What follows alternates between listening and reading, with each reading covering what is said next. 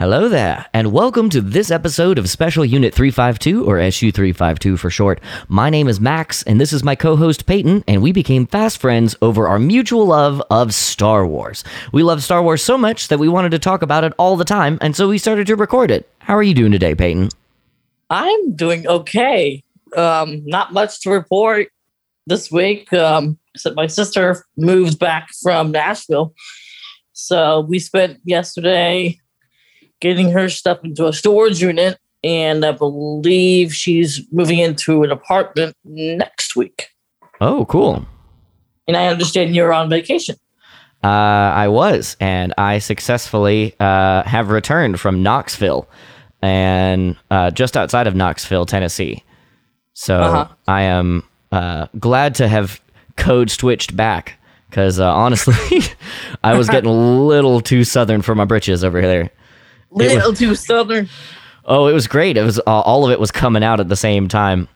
It was really fun. We had the other side of my wife's family, and I think there was 52 of us.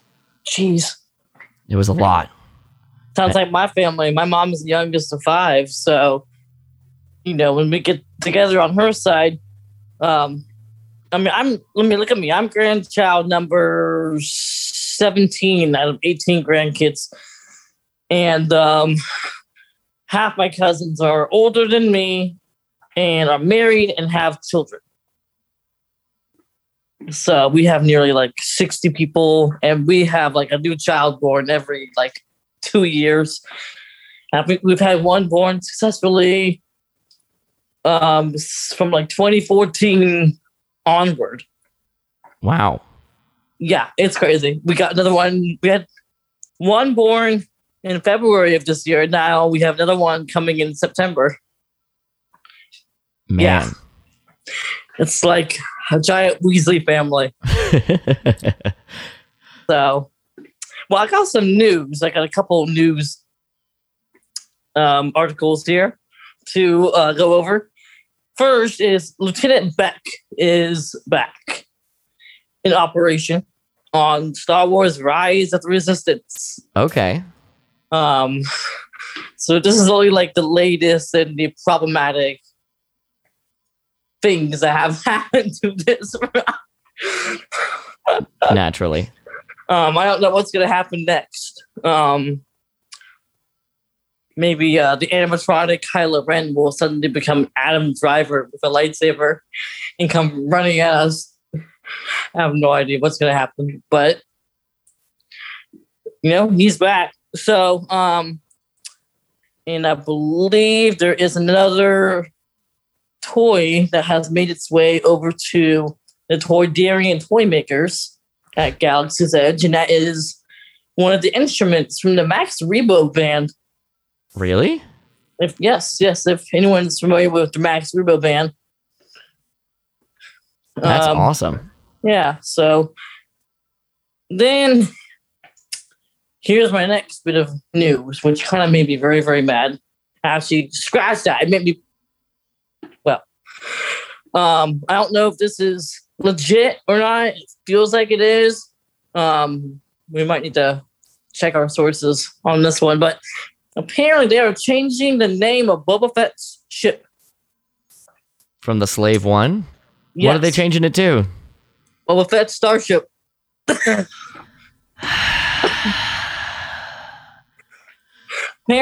this is for a new Lego set that is coming out. Boba Fett's Starship. I don't know if this is just for, you know, to distinguish the different Slave Ones out there. But according to Disney and WDW News Today, which are not always reliable, well, mostly they are because they have people in the parks every single day, but this type of news is more like not their thing. It's more like entertainment or merchandise type thing. So I don't know if this is actually legit.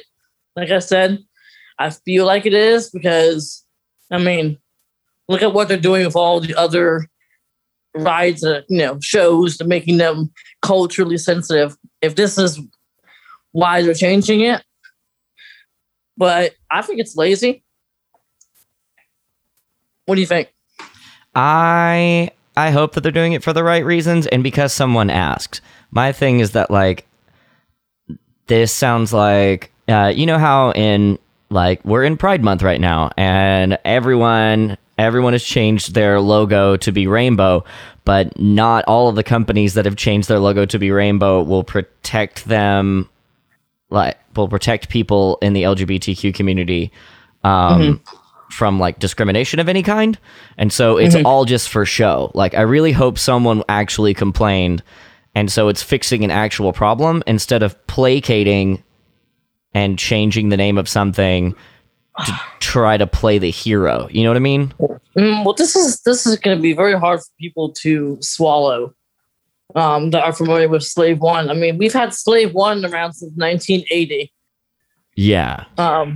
And I don't get why they're suddenly changing the name now after 40 years of its existence. I mean, if you really want to change your name, you could change it to something that's a bit more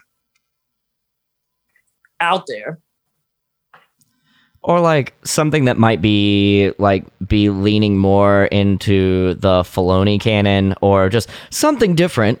Like, okay, you can call it something different, but, like, I don't know. I just hope they're doing it for the right reason and not because they think that it's the right thing to do. I'd hate for it to just be because of, like, someone complaining, or like, I'd rather it be because someone complained and not because a bunch of executives were like, "Oh, we need to do something to placate the masses. What should we do?" So what are they going to do? Are they going to come out and tell us that Anakin wasn't, a slave? Anakin shot first.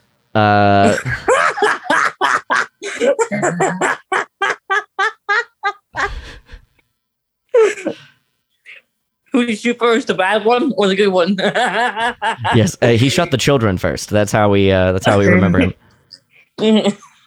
Yeah. So, well, yeah. Like I said, I don't want to get too deep into this because this is a topic that we could rehash over and over again. Max, we have a theory. We do have a theory. You want to read it out for us? Let me pull it up here. Here we go. And this is coming from a Hunter Short, aka my father. And I've already talked with him on this theory because I already know that this is probably not the case. But for those of you like him who never followed Clone Wars or Rebels and have no idea who Captain Rex really is, we're going to debunk this theory. And as, we'll just debunk it as best as we can because there's really no fat to this theory.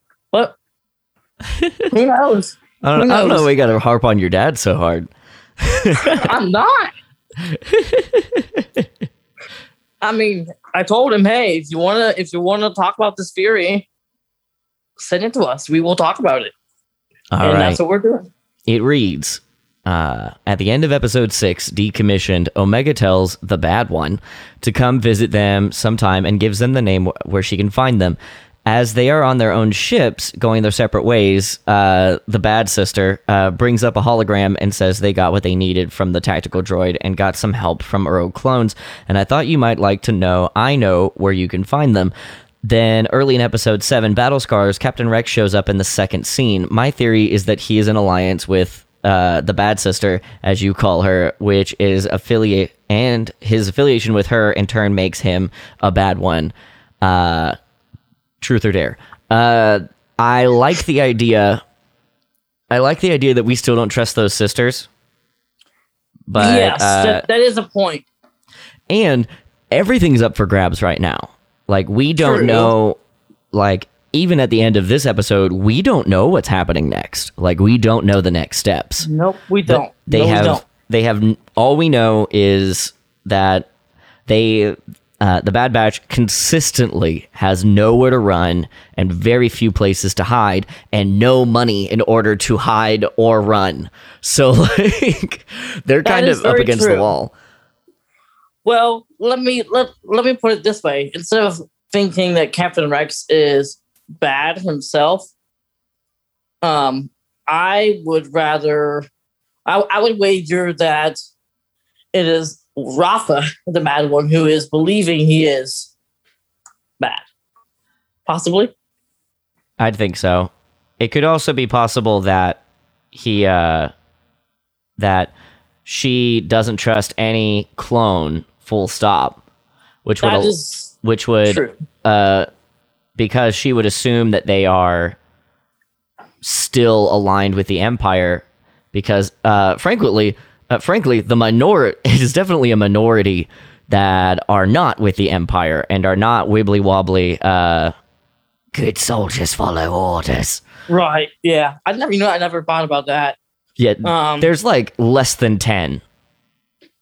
There's less than 10, yeah. And so it stands to reason that if she found a clone, she went, regardless of how old he is or what he says, she doesn't want to trust them. Mm-hmm. Which is fine. Right. I mean, we don't trust her, so there's... No, not as far as I could throw her. So, in regards to the theory, let's just say we'll see what happens. I'm down for that. I think that it'll be interesting to see where we go from here in general. Yes. I'd like to see more of Captain Rex, and given the new toy that... that has another outfit on him. I assume that we will, but at that point, I'm leaning into like trying to spoil the show for myself kind of territory. So that's not necessarily helpful. Personally, put it this way: if Rebels had not come out at all before this show, or I don't know, if Rebels hadn't come out, then I would kind of be more suspicious of Captain Rex. But seeing as I am familiar with Captain Rex after this show, right? This is why I wanted to kind of debunk this theory, or most of it. But my dad does have some pretty good points here. Yeah, and I am thankful that he actually brought this to our attention. I agree. Not many people are willing to come out and say this to us, tell us that we're wrong. The good news is I'm going to start, now that I'm back in town, I need to touch base with all of my other Star Wars friends and see, and hear their thoughts about it. Because have them send us emails. Absolutely. Yeah.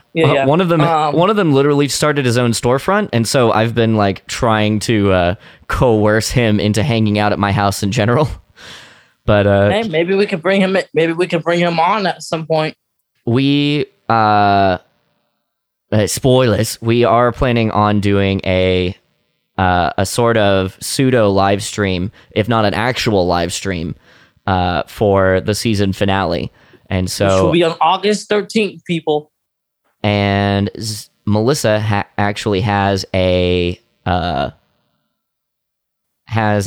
official Zoom account because she's been using it to teach, and so maybe I can get more people more consistently onto a Zoom call for longer.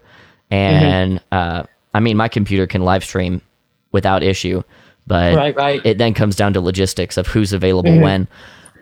True. We're getting in the weeds here. So let's start with the episode. Bounty Lost. Bounty Lost. Oh my God. Well, first impressions, Max. First impressions. My hunch was correct that we were going to find Fennec. It was going to be a versus battle, and that's okay. And it was as soon as who came onto the scene, I knew exactly how this shook down. So I'm excited that my assumption was correct. I don't know. I have no idea where the Bad Batch is going to go from here. I am excited for them and terrified at the same time.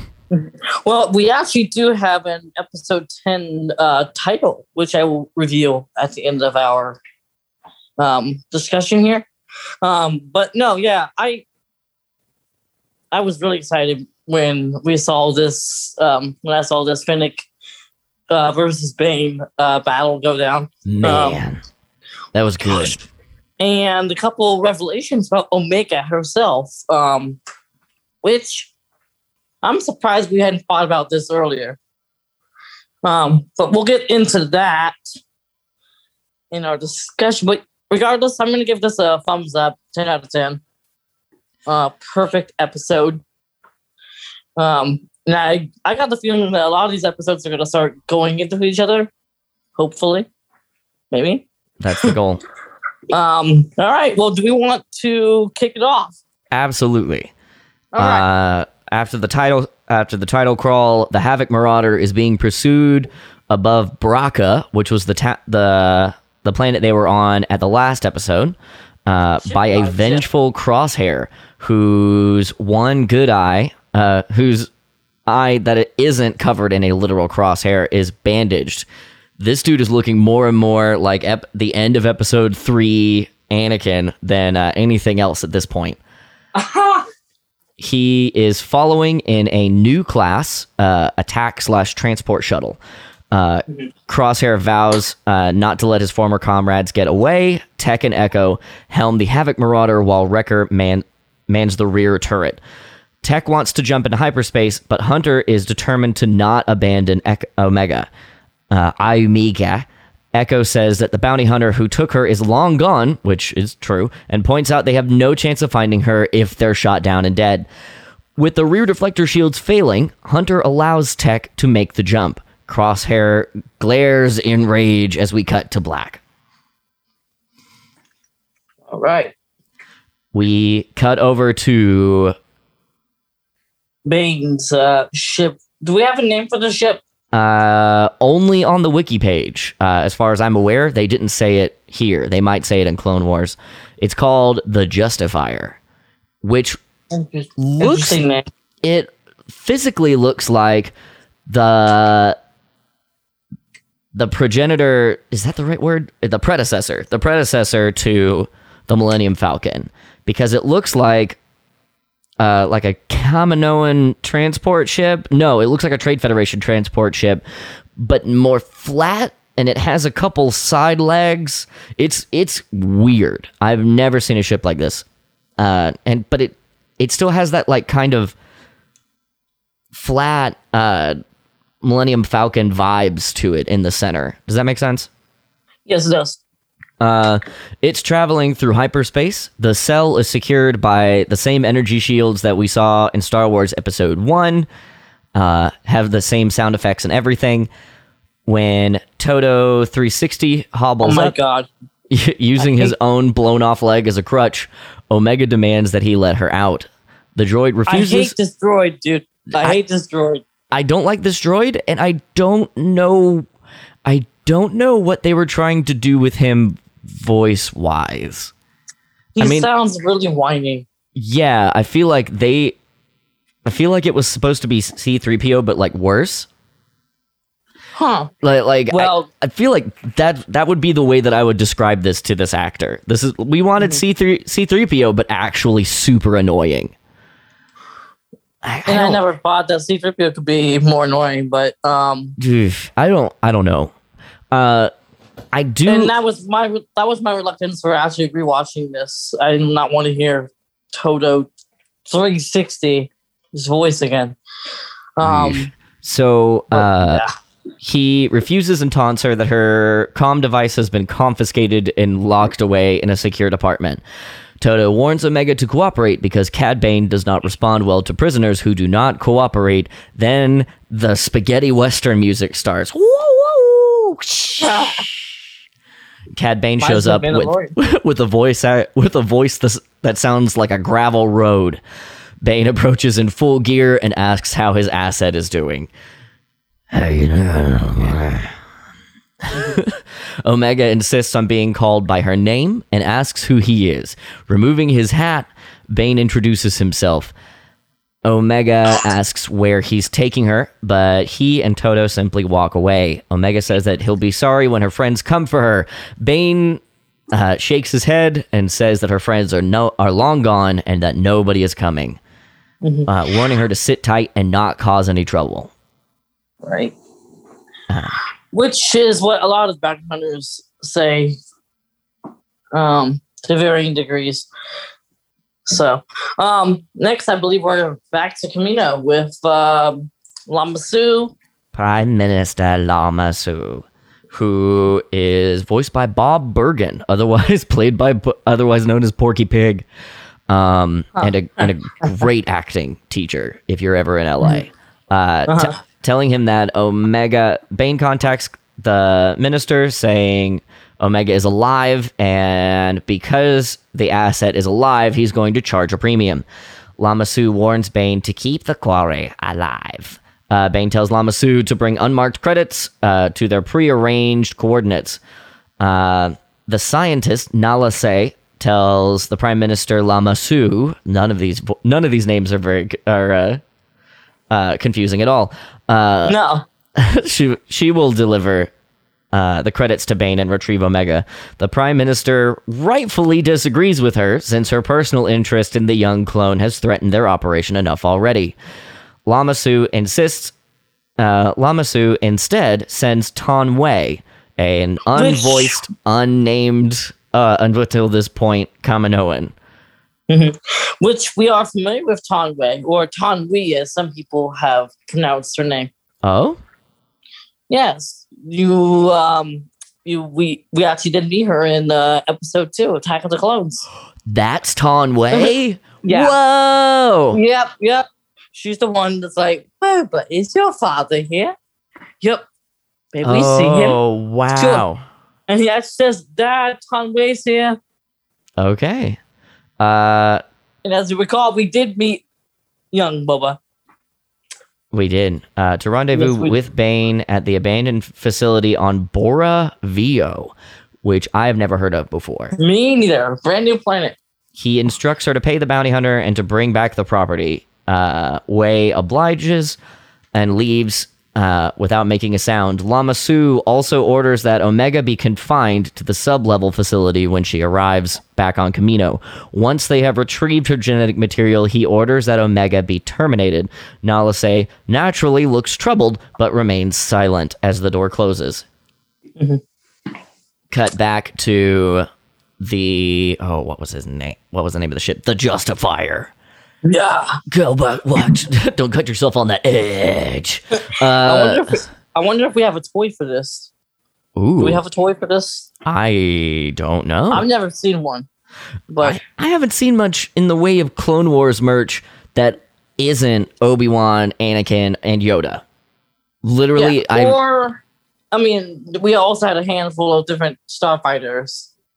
I believe they had like Mace Windu's starfighter and Size C-10 Starfighter and Kit Fisto. The only thing I noticed on those Starfighters, they often put them they color coded these ships, as if we didn't know that Mace Windu had a purple lightsaber. Mace Windu's ship is purple, and Kit Fisto's is green. Which, I'm sorry. Funnily enough, Size C-10's lightsaber is also green, and his ship was like an orangey color. So please tell me you've seen the behind-the-scenes video of the moment when Samuel L. Jackson convinced George Lucas to let him have a purple lightsaber. I did once, and he's like, "You might get purple." And George Lucas goes, the good guys are, they are green and blue. And he goes, yeah, but I want mine to be purple. And he just keeps saying, yeah, but purple though. It kills me. Hey, it worked. It worked. And it looks badass. It's a very unique, color. Of course, I don't feel like it's unique now. And like orange and like Plo Koon's color. We're getting in the weeds. I'm sorry. I love lightsabers so much. Well, so freaking much. We'll have a separate episode on lightsaber colors and meanings. That big. We'll get it. We'll get into the weeds. Yeah. The lightsaber weeds episode. So cutting back to The Justifier. Yeah. The robot Todo grumbles about Hunter shooting off his leg. Omega tells Todo that Hunter was protecting her, and that's what friends do. Omega asks Todo why Bane isn't helping him put his leg back on. The robot then replies that Mr. Bane is very busy, and shoddily tries to solder his leg back on.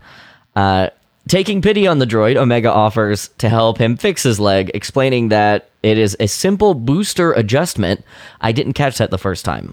I literally just thought it was jargon. It was just... which she has done a bunch of times with ASI 3 on Camino. Todo scoffs at Omega's suggestion, saying that he is a techno service droid who is capable of repairing himself. The droid does not trust Omega, who is a prisoner.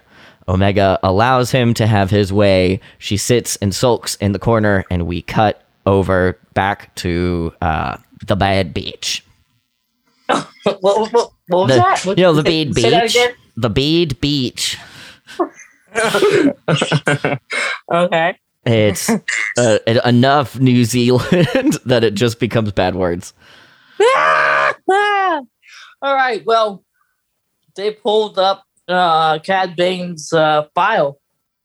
Yes, they did. And Echo recognizes him immediately and says explains that Cad has had multiple run-ins with the Jedi and attempted to kidnap Supreme Chancellor Palpatine. Wrecker asks why the bounty hunter on Pantora and Bane want the kid separately. Walking up, Tech says that Omega is more valuable than even he realized. After analyzing her genetic structure, he discovered that she is a pure first-gen Diet has first... I promise, I get paid to speak for a living. Pure first-generation DNA. Wrecker says, what now? Tech explains that all clones were created from the genetic template of Jango Fett.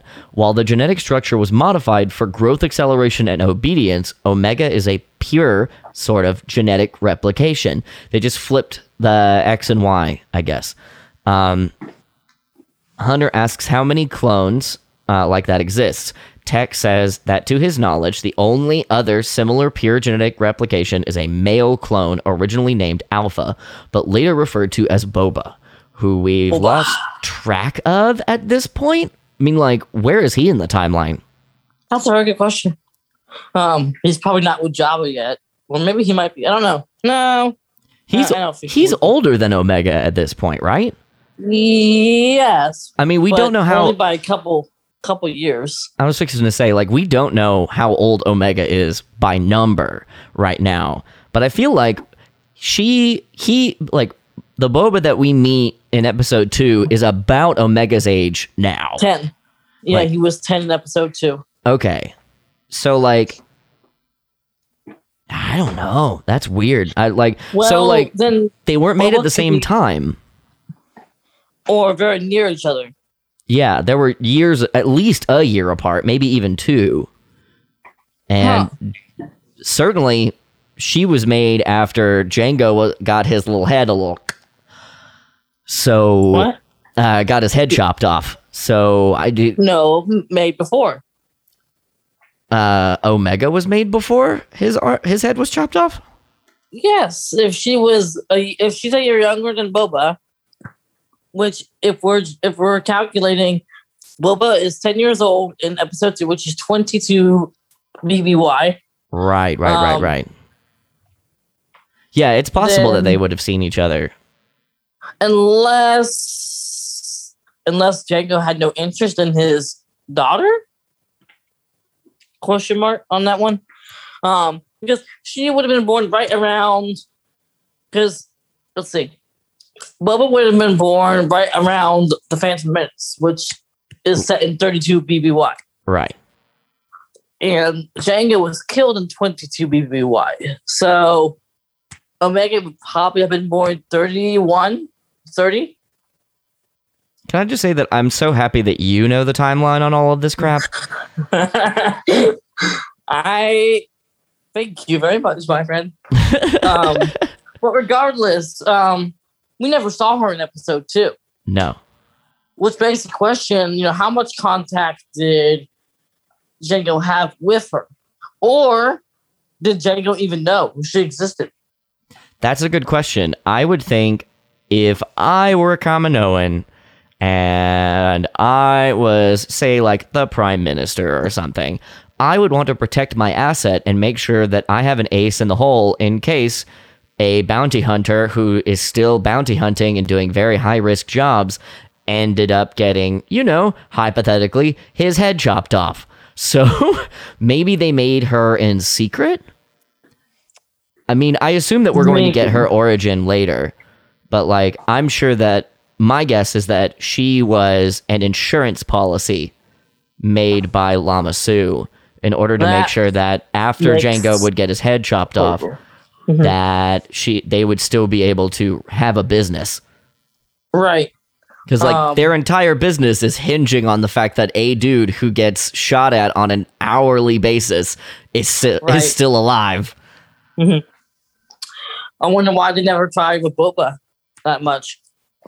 Ooh, that's a good question. I wonder if that is what the doctor will insist on doing next, and say, "Oh, well, we lost." This is getting into suspicions and predictions, but I think that she'll try to do we can't get her. Let's try to get the boy, and wind up like empty-handed again, and so now they have to like double down to go and get. Right, but at least that'll get. That'll get Lama Su off their trail for at least for a little bit. Let's come back to the subject at the end. Yeah. Because I got some more questions about this. So, all right. So they discovered that she is first generation. Yeah, she is a first gen, and that makes her extremely valuable. Because that is the only way to keep the Camino economic wheel spinning. So here we are. Where were we? Omega's the sole remaining living source of Jango Fett's raw genetic material. Echo realizes that the Kaminoans must have put the bounty on Omega since she is valuable to their cloning efforts. No duh. When Wrecker asks how they will find this bounty hunter, Hunter tells Tech to contact Sid to seek information from her contacts. I missed that line of dialogue. Me too, and I watched it twice. And so I'm happy that when we cut back to them later, Echo says out loud, I contacted Sid, and she can't help us. She can't or won't. She said that that none of her contacts know where he is or how to locate him. She only knows information on him. Huh. And she's not willing to help further than that. No, not unless they come back with some money for her. Yeah, they've been turning up dry for a bit. Yeah, you know, I bet you anything. Some point during this season, or maybe season 2, if there is one, they're going to end up owing Sid and bringing her something. I mean, they're already in the black. In the red with her. True. I mean, but you know, Sid. We like Sid. Sid needs to have some money. All right, so back aboard the Justifier. Oh, boy. The Todo continues to struggle to repair himself. Omega tries to advise the droid on how to better perform the repairs, telling him that he needs to connect the servos in his hip first. The robot says he is trying to do that. Omega offers to help him, but he reminds her that she is his prisoner. Omega says that she is a prisoner on Bane's ship and could not escape a ship into space, to which the robot agrees. Omega adds that she is only a kid and should totally be trusted. And Todo relents, but tells her to make it quick and not tell anyone that he let her out. He lowers the force field, and Omega fixes the leg.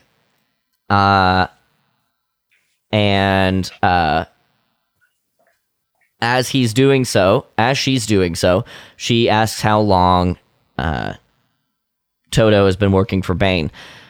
Todo says that he's been working for the bounty hunter for many years now, and that he is Bane's confidant, and that they are a team. Omega asks if this is true, since Bane is not really nice to him. Todo says he is satisfied with his lot in life, which is sad. When Omega asks how her first attempt went, the droid tells her that she will still need to adjust the calibration, but to be careful. Omega tells him to relax, since she has done this before. Having fixed his legs, she works on his head, but shuts him down. Omega apologizes and then searches for her comm device. As this is happening, Cad Bane is bringing the Justifier out of hyperspace above the new planet Bora Vio. The ship descends into the planet's atmosphere. Bane contacts Todo, since he needs help navigating through the clouds. It definitely looks like Cloud City.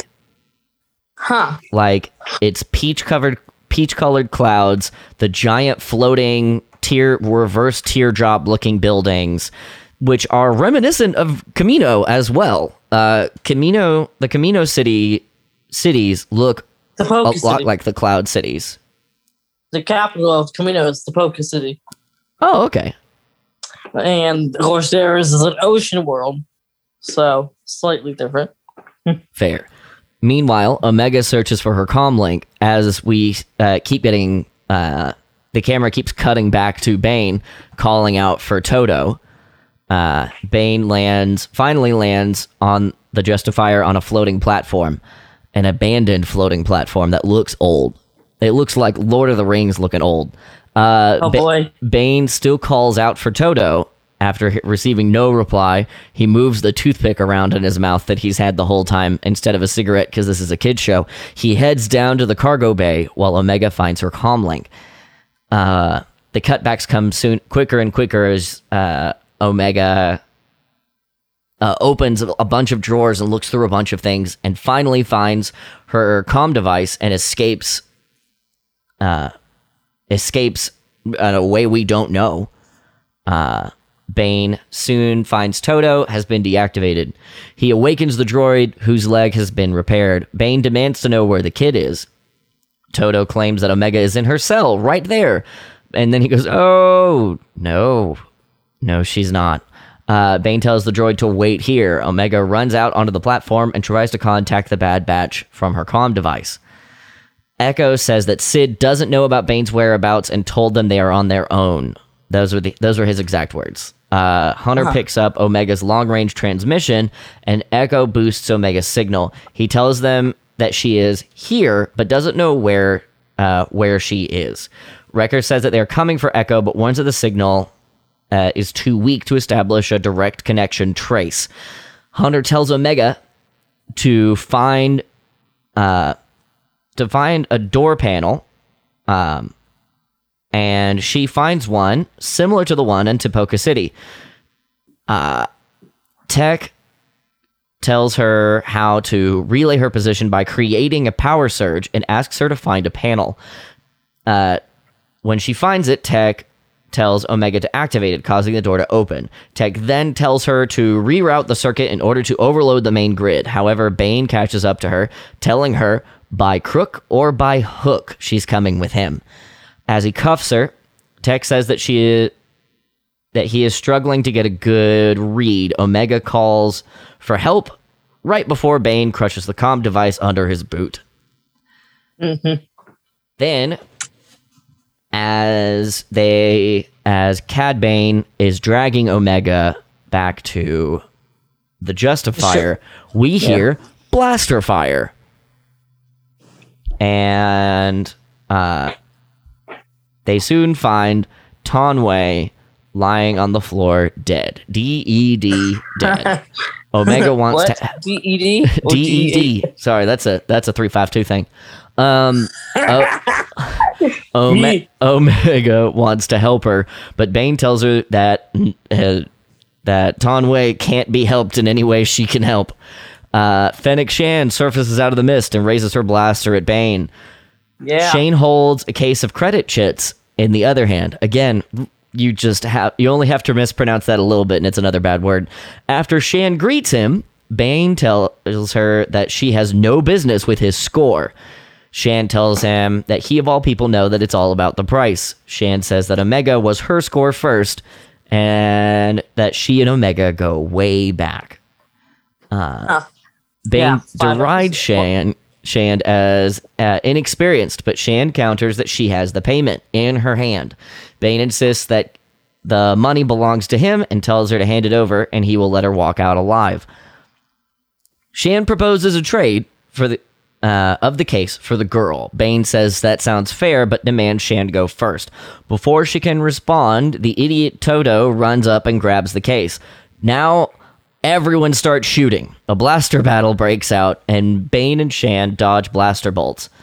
Bane eventually throws a thermal detonator at Shand, but she kicks it out of harm's way. Super cool!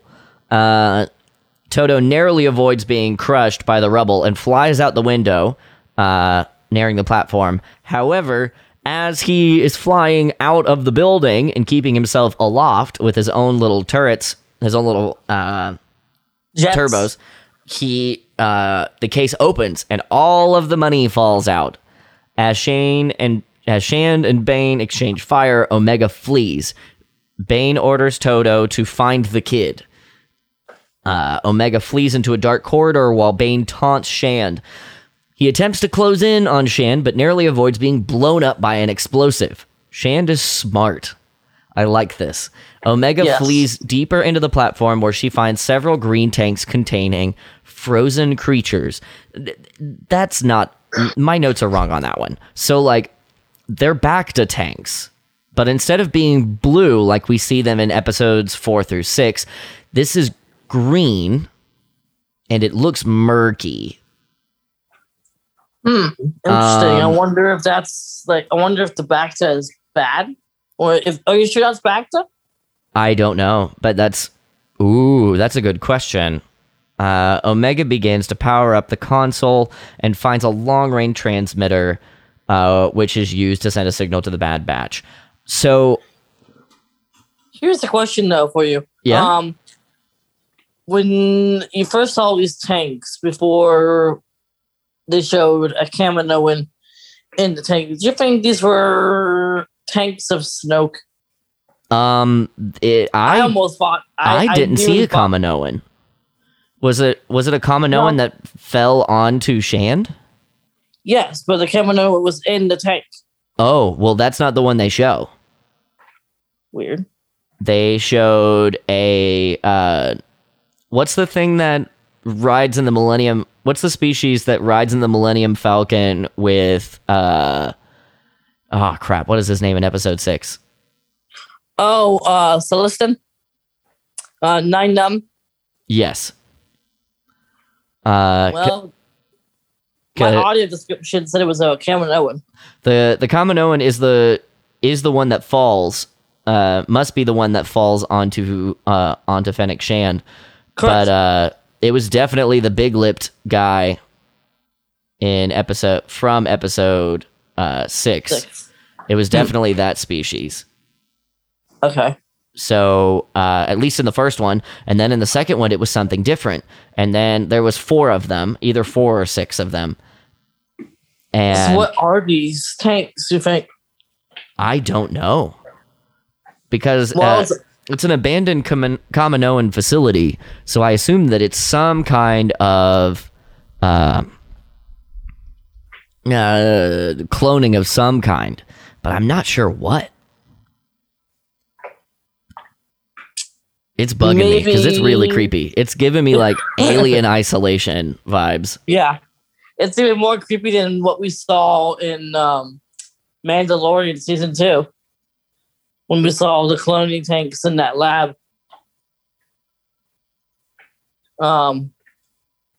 it'll be interesting if they show, if they cut back to this scene later on and we see some sort of Snoke or something.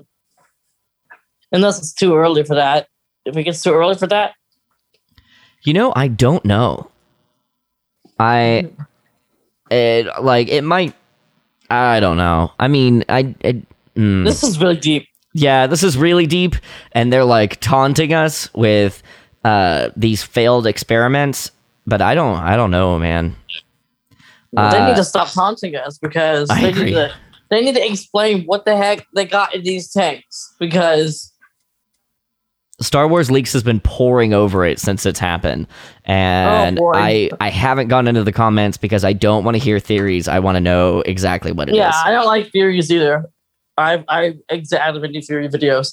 But yeah, so Omega, she activates the dish. Yep. Echo picks up her signal and finds that she is in the Lido system. Echo searches for the exact coordinates and the Havoc Marauder. The camera zooms out to the Havoc Marauder, who makes an about face and blasts off. Todo finds Bane, knocked unconscious by the explosion that Shand had graciously left for him, and says that he vows to complete his task and will not fail him. And speeds off. Shand corners Omega in the communication center near the giant vats of dead things, which are gross. She claims that her friends won't get there in time, and the only person she can rely on is herself. When Omega asks why she killed Taun We, Shand says that it was part of the job. Shand says that she should thank her because what the Kaminoan Prime Minister had planned for her was far worse than why she is here. Omega asks what the Prime Minister wants. Shand says that she already knows the answer. Omega peers into the life forms inside the green tanks. Shand claims that she is trying to help Omega. Omega distrusts her due to their earlier encounter on Pantora. Just then, Todo corners Omega and attempts to apprehend her. It wasn't Omega. It was Shand. Shand kicks Todo into one of the green tanks, which begins to crack. Omega runs to the console, but Shand tells her that it is too late for that and it's time to go. Just then, one of the green tanks collapses and shatters on Shand. An unconscious, gray-skinned alien lands on top of Shand, who grumbles. Is this alien? Do we know what this alien is? It looked Kaminoan, but I don't know. Because I have a... You have a theory? Very slight possibility. Well, sort of a theory. I mean, we've never seen these at all in any film or show. And they are part of the old canon, but there is a group of people called Nogri that have gray skin. Oh, and the Nogri's planet had some sort of biochemical thing happen to it after two starships above it exploded in a battle. Naturally, and the Nogri were in direct service of Darth Vader. Oh. They worship Vader. And eventually, when they found out the existence of Luke and Leia after the fall of the Empire, they referred to them as Lord and Lady Vader on occasion. That's awesome. Leia always had two Nogri bodyguards. They were very fast. In fact, the Nogri actually served Thrawn at one point. Whoa. And there was a Nogri that killed Thrawn at the end of the books. Whoa. Yeah, because Thrawn had lied to the Nogri people, saying that the Empire was going to fix their planet, when, in fact, the Empire was actually poisoning it further. Awesome. And it was, of course, Princess Leia, Lady Vader, that figured this out. Lady Vader. So we will see what happens. I don't know if this is a Nogri. That might be far-fetched. It'd be cool. But I don't know. We'll see. And you know, these tanks also reminded me of the tanks that had the brains in them in the Department of Mysteries. Yes, so. Definitely. All right. So, tank crashes onto Fennec Shand. And our girl Omega books it. And as she's booking it, she's caught by Cad Bane again. And as he is trying to apprehend her, Shand comes in and starts whooping him. And it's so good. Their combat is so interesting. And they don't shy away from having that combat be dead center, or if not in the in the background, or like, even if it's not the main focus of the scene, they have no problem making sure that it is fully visible in the background as Omega is running away. Mm-hmm. This is literally the exact opposite of Pantora. And, like, again, I didn't like the fight scenes in Pantora because I feel like they went a little too literal in the concept of it's really close and you can't see anything, because they made it too close and I literally couldn't see anything. So there's that. But while they're fighting, Omega is able to get away and sees a bunch of escape pods, kind of. They called them something different, but it's essentially an escape pod. And as she goes to it, Todo runs and tries to cut her off. And God. Destroy. Man, I don't. If they wanted me to not like this droid, they did a good job. Yeah, I think that. I'm not really sure what they intended with him. Again, like, I'm not sure what they really wanted to do. I'm sure that it all has a reason, and if it doesn't, then it's fine either way because it's not my toy to play with.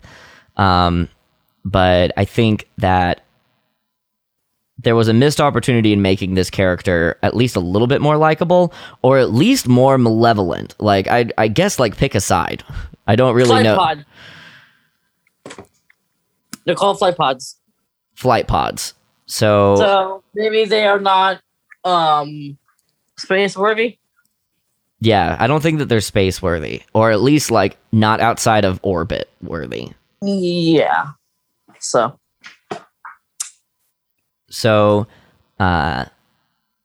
on the flight pod, Omega walks past short-circuiting Todo and climbs up a flight of stairs into a flight pod.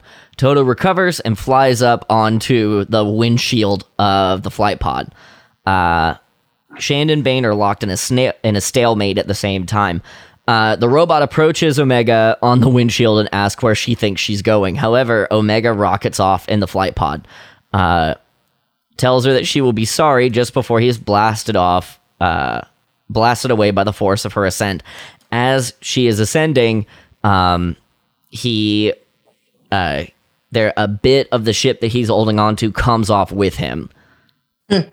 Bane kicks Shand in the head. And Todo warns him via comlink that the kid is escaping. He orders Todo to get back to the Justifier before using his double flamethrowers to drive Shand away. Shand gets out of range of the flamethrowers and bolas him and kicks him over the edge of the platform. However, Bane literally just grunts and activates his boots of flying. And his rocket boots fly him back up onto the side to safety. Cowboy Bane. Man, meanwhile, we cut back to Omega, and her flight pod is running out of fuel and is descending back into the clouds. As everything is starting to look grim for our hero, something catches the pod. A manhole opens up above the escape pod, and Wrecker's head pokes out and asks if it's her. Wrecker carries Omega aboard the Havoc Marauder, where she is also greeted by Hunter, Echo, and Gonki, their Gonk droid. The Havoc Marauder flies away. A sobbing Omega hugs Hunter, who asks if she is okay and if she's hurt. Omega asks why this is all happening and asks why the Kaminoans are after her. Echo says to Hunter that they need to tell Omega the truth. Hunter tells Omega that she is more valuable to the Kaminoans than all the other clones, even more than the Bad Batch. He tells her that she is different.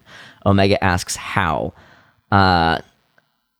Aboard the Justifier, Bane tells Todo to get them into the air, and Todo says that he's trying, but the ship seems to be sabotaged. And as they say the word sabotage, you see Shand's ship fly off into the middle distance. And Bane watches in rage. Oh, boy. Shand is contacted by Nala Se, who requests an update. Shand tells her that Omega was rescued by the same clones that she encountered on Pantora. She says that she could track them, but that will cost extra. Nala declines and says that as long as Omega is safe, tells Shand that Omega is safe as long as she is not in the hands of Lama Su. Nala Se says that she will transfer the payment, and Shand says that if she changes her mind, she knows how to reach her. While the Bad Batch is resting, Omega walks into the cockpit and sits beside Hunter, and they have a Firefly moment. Omega says that she keeps thinking about the Kaminoans seeing that place. She says that she doesn't want to end up as an experiment in a tube like she just saw. Omega fears that she is too valuable. Lama Su will keep sending bounty hunters after her. Hunter says that they could send everyone in the galaxy, but she has them, the Bad Batch. Omega says that you can't fight them all. Hunter says not to worry because she is not going back to Camino. Omega asks promise, and Hunter promises. Omega smiles. Cut to black. Roll credits. Yeah. Wow. What a great episode. It's good. And you know they're going back to Camino. Yeah, you know it. And I don't think Nala Se is long for this galaxy. I don't think so either. No. And I don't know if that's going to be the last time we see Shand.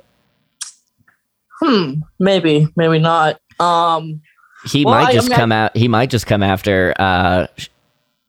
Bane might come after Shand out of sheer spite. Probably. Well, we know he doesn't succeed in killing her. I guess these things are experiments. But still, I wonder what they're experimenting with.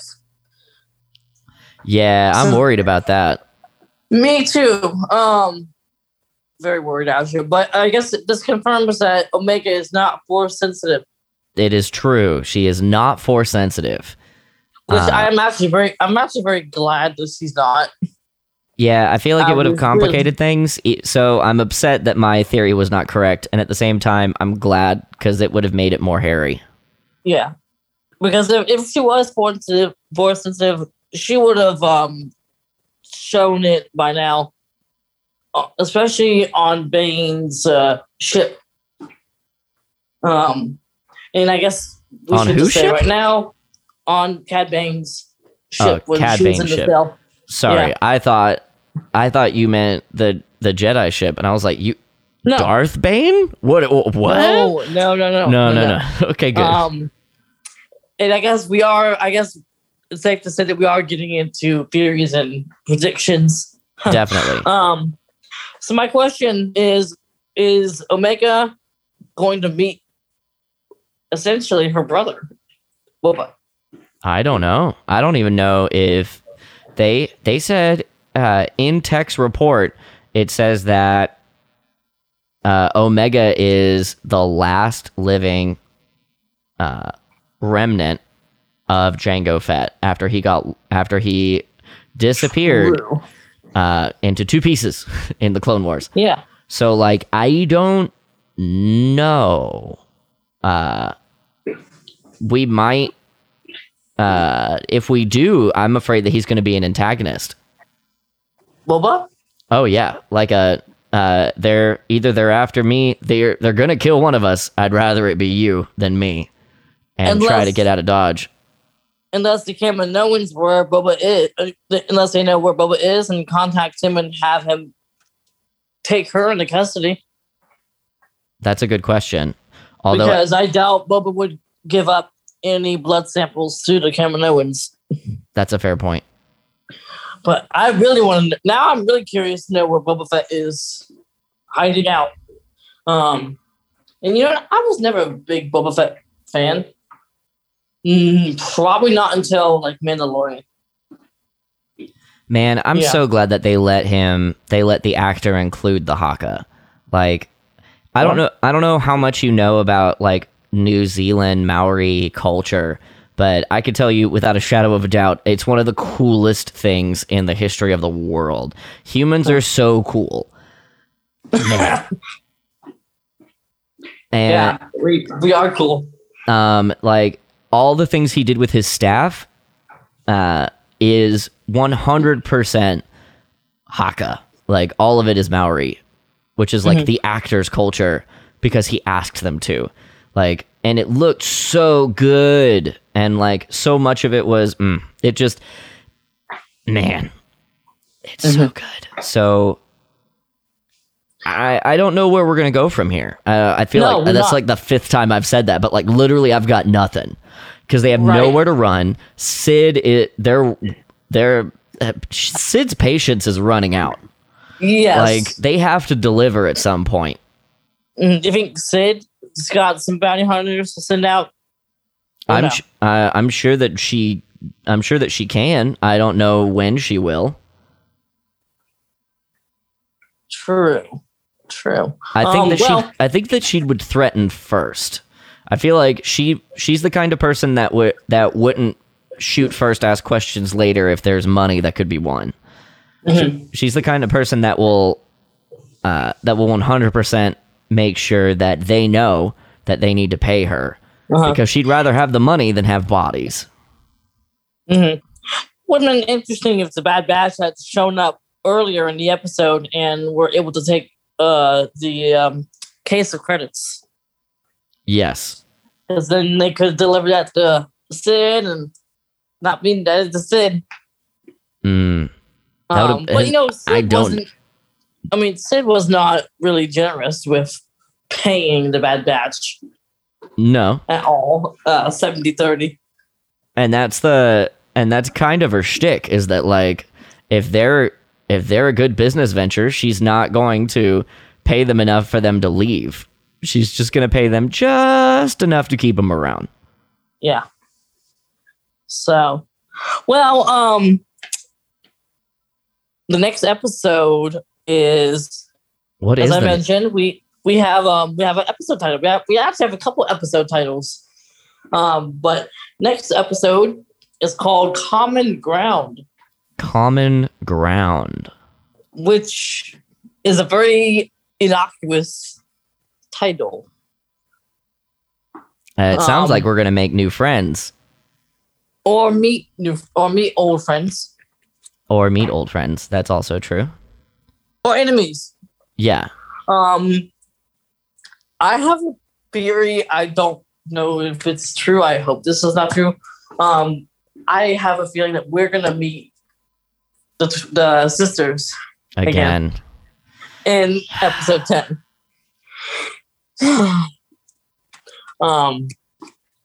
Either that or Captain Rex. Do you think we'll meet Captain Rex again this season? Definitely. Do you think we'll meet him next episode? Or do you think... I don't think so. I think that if we do meet the Rebellion, like if we actually like go and hang out with the Rebellion, then I feel like it's going to be other people that we're going to meet and immediately distrust, and it will be distrust until we see Captain Rex. Does that make sense? That is very true. And that'll like Captain Rex waiting at the end of the road will be their sign that they're in the right place. Because they keep hinting at it. Like, they keep hinting at the fact that, like, they have yet to make a decision or, like, realize that the decision has already been made for them, that they're in this war and they're not on the side of the Empire. So... That's very, very true. Which brings me to another question. I mean, I know we've probably gone over this before, but Ahsoka. I really feel like we're going to get Ahsoka, some sort of Ahsoka, something. We might get a quiet cameo at the end. Maybe if it's not too early, because I know she kind of disappeared for a while and didn't do anything with the rebellion or, you know, anything like that. But she's always kind of been connected with Captain Rex, which is why I'm thinking we're going to get her in some way, shape, or form. But, you know, I guess we'll have to sit back and relax and see what happens. So I guess that's it. All right. Thank you so much for joining us today. If you want to chat with us, we do have a Facebook page at Special Unit 352, and our Instagram and Twitter handles are at SU352 Podcast. Please rate and review us on your favorite podcast listening app, because that will help us show up in the algorithms. We look forward to talking with you next week. And as Peyton always says, may the force be with you.